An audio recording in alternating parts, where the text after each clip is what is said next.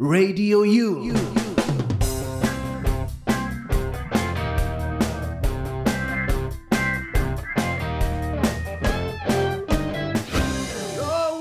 Play.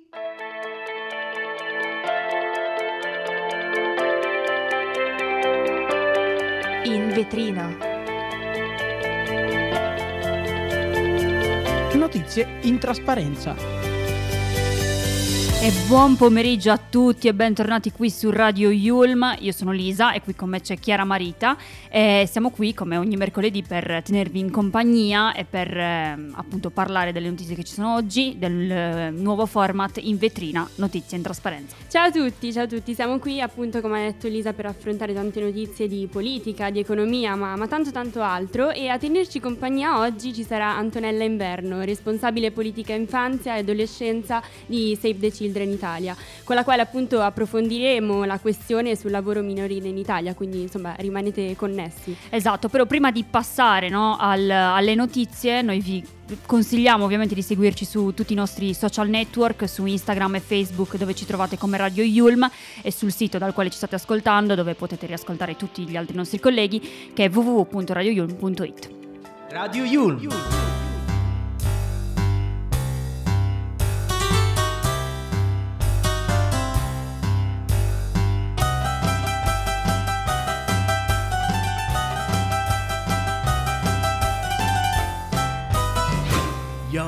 Way to play. Io direi di iniziare subito, eh, ci spostiamo sugli Stati Uniti dove appunto Trump è incriminato, quindi l'ex presidente, processo farsa ha, ha solo difeso l'America. Infatti davanti al tribunale di Manhattan nel corso dell'udienza l'atmosfera è irreale soprattutto sospesa.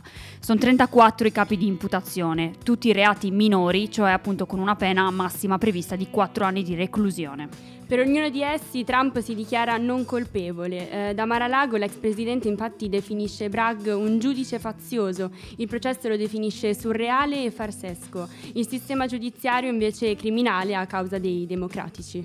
Ci spostiamo però in- a Salerno dove la nave Ocean Viking è arrivata appunto eh, dopo le 8 di, di mattina di ieri con a bordo 92 migranti salvati nei giorni scorsi a largo della, della Libia.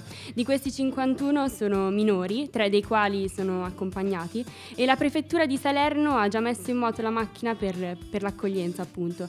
Le operazioni anche a causa del, del forte vento si preannunciano però più complicate del solito. Mentre per quanto riguarda il motopesca che si trova nel Sar di Malta, il motore funziona e la barca procede verso nord. Il recupero però è reso ovviamente difficile dalle condizioni meteorologiche perché ci sono onde alte fino a 3 metri e fino alla notte scorsa raffiche di vento di oltre 40 nodi.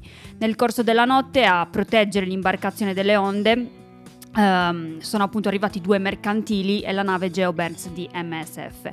Oggi Alarm Phone ha inviato le coordinate aggiornate alle autorità chiedendo nuovamente di intervenire in soccorso, visto ovviamente anche le eh, difficili condizioni meteorologiche. A Lampedusa a causa del maltempo non ci sono sbarchi ormai da giorni e si sono fermati anche i trasferimenti dall'hotspot. Proprio a causa del mare in tempesta infatti i traghetti che fanno da Spola con Porto Empedocle non hanno raggiunto Lampedusa. Gli ultimi a lasciare la struttura sono stati domenica scorsa 177 migranti e il mare mosso e il forte vento con raffiche fino a 50 nodi di questi giorni hanno reso particolarmente complesse proprio le, le operazioni di salvataggio di 32 migranti che sono rimasti bloccati sull'isolotto di Lampione.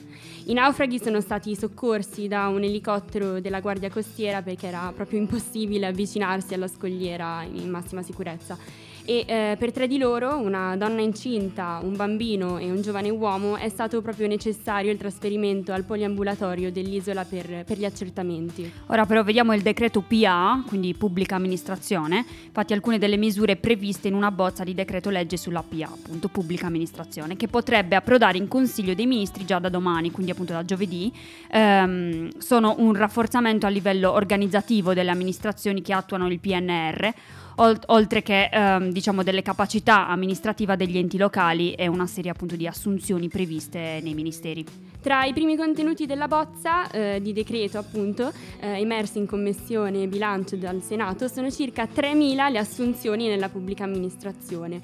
Nello specifico 1.700 sono straordinarie e altre 1.000 sono previste per le forze dell'ordine fra il 2023 e il 2026. Ma non solo, perché oltre un migliaio sono destinate ai ministeri, considerando ovviamente dirigenti, funzionari, assistenti. Ma vediamo cosa prevede la bozza.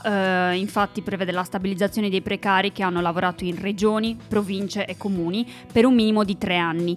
In particolare, come detto il decreto della pubblica amministrazione, appunto introduce alcune misure volte a diciamo, rafforzare la capacità amministrativa di quelli che sono gli enti locali.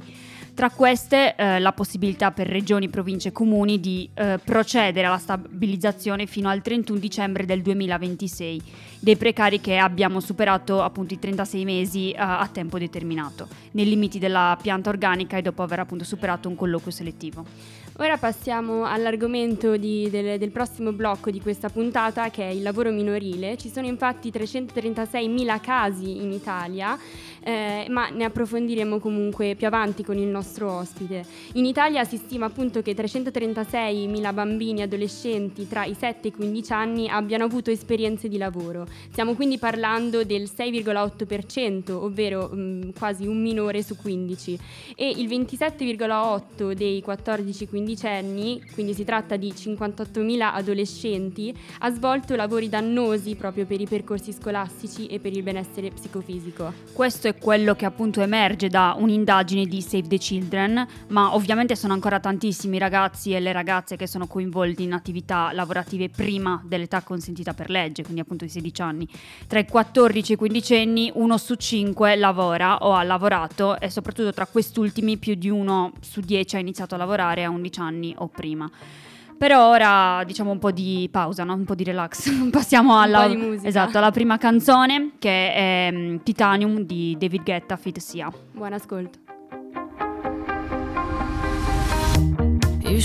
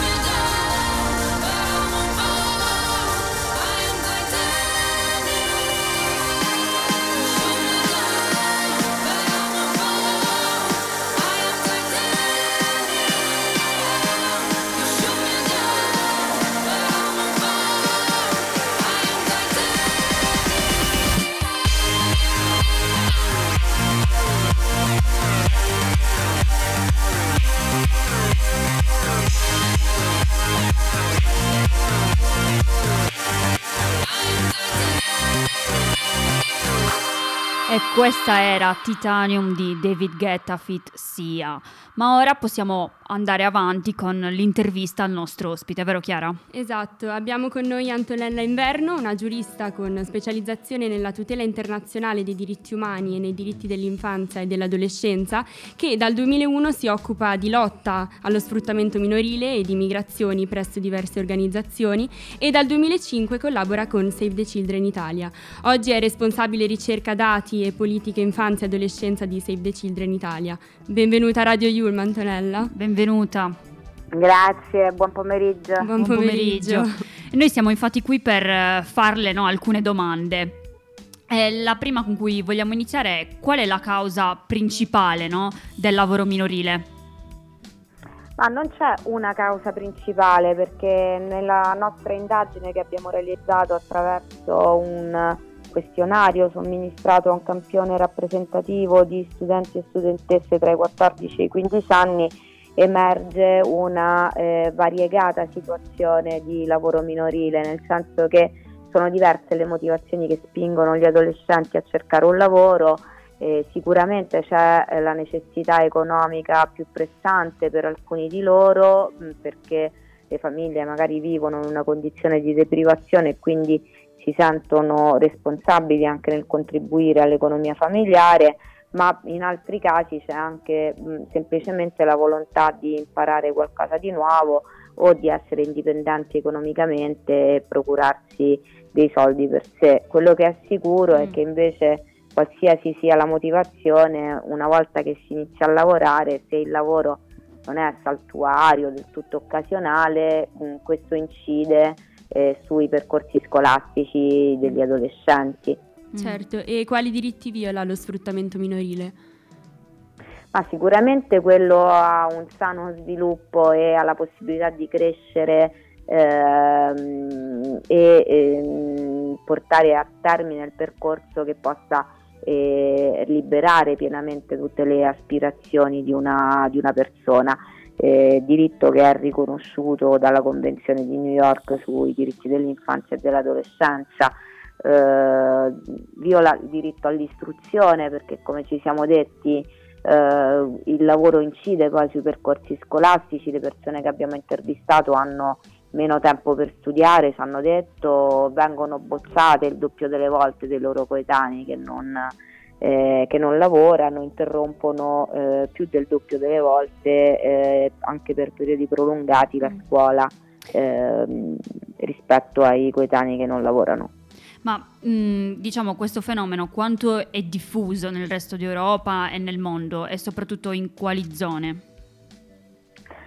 Beh, è diffuso un po' in tutto il mondo, si stimano 160 milioni di bambini, bambine e adolescenti che eh, lavorano, ovviamente in alcune zone, ehm, in alcune zone questo è un problema che assume dei connotati drammatici ben diversi da quelli italiani. Eh, sappiamo che c'è uno sfruttamento molto forte nelle aree più povere del, del globo e mm, in Italia questo, questo fenomeno riguarda eh, alcuni casi di sfruttamento, alcuni casi in cui il lavoro è veramente dannoso per la salute e per i percorsi scolastici, ne abbiamo stimati 58.000 eh, di 14-15 anni che eh, lavorano la notte o lavorano in maniera continuativa durante i periodi scolastici o eh, svolgono attività lavorative pericolose per se stessi. Mm. Abbiamo parlato di Italia, ma invece spostandoci nei paesi in via di sviluppo, hanno, loro hanno gli strumenti per affrontare la questione del lavoro minorile? Beh, diciamo che eh, la comunità internazionale si sta attrezzando ed è anche allo studio una direttiva europea che eh, incida sulle catene di produzione, no? perché poi quello che viene prodotto in questi posti eh, banalmente eh, ricade anche, viene, viene, poi venduto nei paesi eh, più economicamente sviluppati. Mm, quello che è sicuro è che neanche l'Italia sembra avere grandi strumenti per contrastare questo, questo fenomeno, almeno al momento. Noi facemmo un'indagine del genere dieci anni fa e, e abbiamo scoperto ora, a dieci anni di distanza, che il fenomeno è persistente e che non ci sono state politiche efficaci né per prevenirlo né per contrastarlo. Ma invece per quanto riguarda l'Italia, no? Diciamo, sono maggiormente i ragazzi stranieri ad essere sfruttati o comunque anche quelli di nazionalità italiana? No, non c'è una, mm, una, mm, differenza forte tra i ragazzi italiani e quelli stranieri, eh, a parte eh, il caso dei minori stranieri non accompagnati, che sono adolescenti che arrivano da soli nel nostro paese e rischiano di subire un, più volte uno sfruttamento perché versano in condizioni di necessità maggiore, però rispetto all'indagine generale non sono emerse differenze significative tra eh, le persone con background migratorio e le persone italiane. E in quale parte d'Italia e soprattutto in quale settore del lavoro questo fenomeno è di più diffuso? C'è una, c'è una motivazione poi? I settori maggiormente colpiti sono quelli dei servizi, a partire dalla ristorazione, ehm, i negozi, eh, i magazzini, eh, ci sono anche dei casi nei cantieri edili e nelle campagne, ehm, c'è un'attività di cura svolta sia dentro che fuori casa, ovviamente da questa attività abbiamo tolto tutti quei questionari che ci hanno solo parlato di piccoli, una, un aiuto domestico, insomma piccoli lavoretti domestici e, e ehm, diciamo questa, eh, questo fenomeno sembra essere anche legato all'aiuto eh, alle ditte familiari, quindi anche con una stagionalità. I bar e i ristoranti ovviamente sono più pieni in alcune stagioni e in quelle stagioni si rischia di vedere più minorenni adibiti a mansioni lavorative che non dovrebbero, che non dovrebbero svolgere. E invece mm. mh, l'ultima domanda che vogliamo farle è mm, Save the Children in quanto appunto associazione, cosa fa per impedire lo sfruttamento minorile sul lavoro e soprattutto cosa possiamo fare noi cittadini? Ma noi dobbiamo sicuramente, mh, mh, abbiamo sicuramente un impegno nel monitorare questo fenomeno, siamo gli unici che abbiamo fatto un'indagine di questo genere mh, da dieci anni a questa parte e, e dieci anni fa l'avevamo fatta comunque noi. Eh, lavoriamo molto sulla prevenzione, abbiamo tantissimi servizi aperti nelle periferie italiane eh, di sostegno ai bambini, alle bambine, agli adolescenti, di sostegno all'attività scolastica, ma anche di eh, recupero di tutte quelle competenze che, eh, che servono per, mh, per, svilupparsi pienamente nella, nella, vita. Offriamo tantissime attività gratuite extrascolastiche, eh, sosteniamo i minorenni e le loro famiglie con delle vere e proprie doti educative per eh, promuovere la, lo, lo, sviluppo dei talenti che, che portano con loro e, ehm, e lavoriamo nel, nel, contrasto a fenomeni di tratta e sfruttamento con progetti eh, attivi in partenariato con tante realtà locali. Noi la ringraziamo davvero per aver approfondito con noi questa questione, Antonella. Grazie mille. La ringraziamo per grazie, essere stata grazie a voi per l'interesse. A Radio Yulm e alla prossima. Grazie, grazie alla arrivederci. Ciao.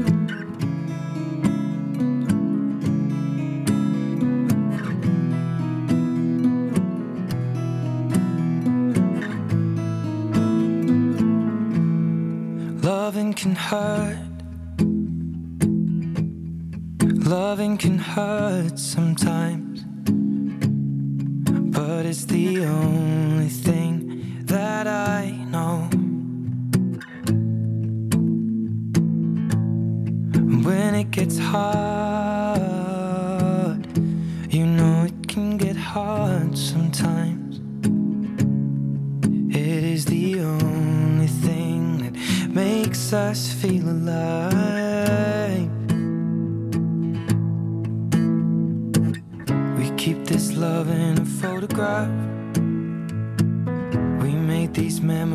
For ourselves, where our eyes are never closing, hearts are never broken, and time's forever frozen still.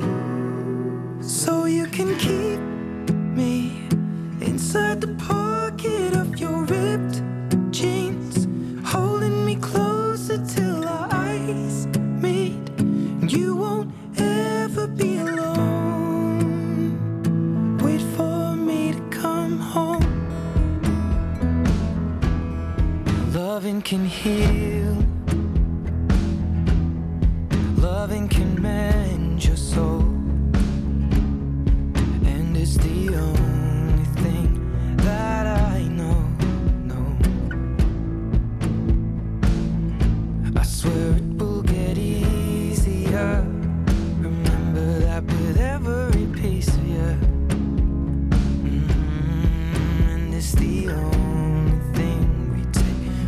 us when we die.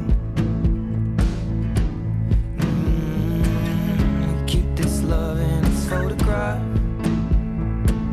We made these memories for ourselves, where our eyes are never closing, hearts were never broken, time's forever frozen still. So you can keep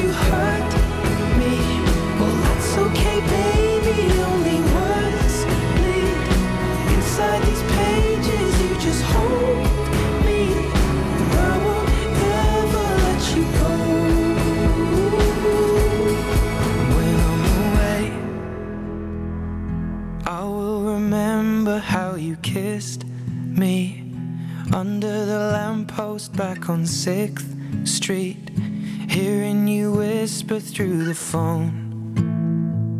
Wait for me to come home. E questa era Photograph di Ed Sheeran, ma noi andiamo oltre. Andiamo Fa- avanti con le notizie Esatto, di oggi. vediamo come una donna in Polesine è stata uccisa dal figlio, ma sembra sia stato un incidente. Infatti sarebbe stato il figlio di 8 anni a uccidere accidentalmente Rikia a noi, la donna di Ariano Polesine, trovata appunto agonizzante in casa, colpita alla testa da un proiettile. Questa è la ricostruzione degli, investa- degli inves- investigatori del tragico accaduto. Il piccolo avrebbe proprio usato la pistola del padrone di casa, sarebbe entrato in casa e, maneggiando l'arma, sarebbe partito il colpo mortale. La pistola è stata rinvenuta innottata in un terreno vicino all'abitazione dove la donna abitava, proprio assieme al marito e ai due figli. L'autopsia svolta lunedì aveva accertato la presenza di un proiettile nel cranio della donna e il corpo, il, col- il colpo, scusate, da sinistra a destra non risulta proprio sparato da distanza ravvicinata, quindi è stato proprio un incidente. Un incidente. Vediamo come ci sono stati degli scontri all'interno della moschea El Aqsa a Gerusalemme nelle prime ore appunto di oggi, quando la polizia israeliana è entrata per espellere diciamo degli agitatori, ha dichiarato in una mossa denunciata proprio come un crimine senza precedenti dal movimento islamista palestinese Hamas. Il complesso della moschea nella città vecchia di Gerusalemme Est, annessa proprio agli israeliani, ha già visto scontri e violenze tra palestinesi e israeliani, in particolare durante il mese di Ramadan, che attira proprio, come sappiamo, decine di migliaia di fedeli ad Al-Aqsa. La moschea è costruita proprio in cima a quello che gli ebrei chiamano il Monte del Tempio, che è il luogo più sacro del giudaismo.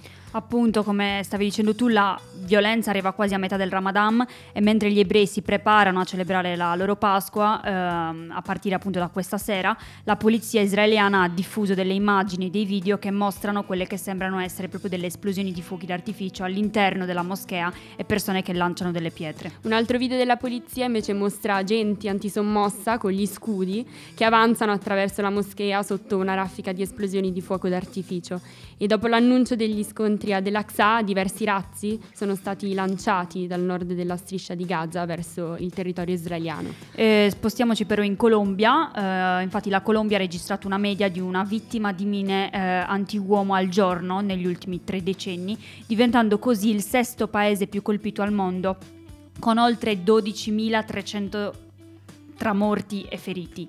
Lo ha fatto sapere l'ufficio del difensore del popolo appunto in un rapporto. Guerriglie, paramilitari e narcotrafficanti usano proprio generalmente questo tipo di esplosivi per proteggere i loro territori e le loro aree di influenza, così come le loro coltivazioni illecite di coca.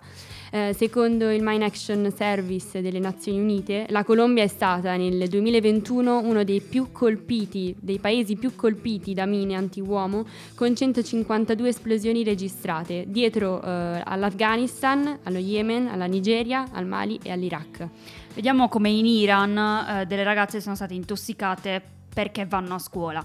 Infatti ci sono stati registrati nuovi casi di studentesse intossicate a scuola in Iran e sono degli episodi che sono in corso purtroppo da novembre. Sono state coinvolte oltre 5.000 ragazze. 20 studentesse sono rimaste intossicate dopo aver inalato del gas in una scuola di Tabriz nel nord-ovest del paese. Questo lo rende noto l'agenzia IRNA, facendo sapere che le studentesse sono state portate in ospedale per problemi respiratori dopo aver inalato appunto il gas a scuola durante il secondo, proprio durante il secondo giorno di elezioni dopo una pausa di, di due settimane che era, che era dovuta all'inizio dell'anno iraniano.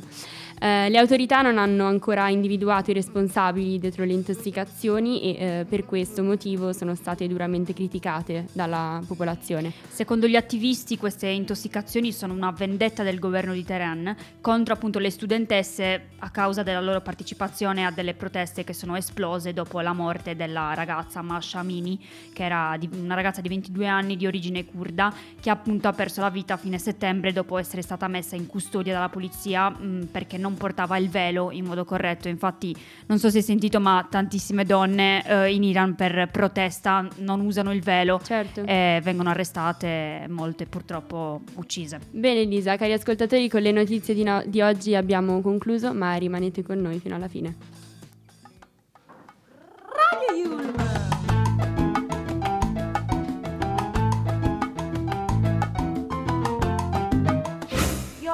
to play. Ed eccoci giunti al termine di questa puntata di In Vetrina, siamo sempre qui su Radio Yulm. Questa è stata una giornata ricca di avvenimenti, di informazioni, di novità e speriamo comunque di avervi informato e di avervi tenuto compagnia. Uh, noi vi aspettiamo mercoledì, ah oh no, perché c'è le vacanze di Pasqua, quindi niente, no, tra due settimane. Scherzetto, vi ringraziamo ancora per averci seguito, io sono Chiara Marita e... Sono qui... Lisa. Esatto, e vi ricordiamo di seguirci sui nostri social, Instagram chiocciola Radio Yulm, Facebook Radio Yulm e vi ricordiamo anche il nostro sito web www.radioyulm.it dove potete riascoltare questa puntata ma anche insomma tutte, tutte le, le altre, altre, tutti i programmi. Grazie mille e buona Pasqua. buona Pasqua e buona giornata.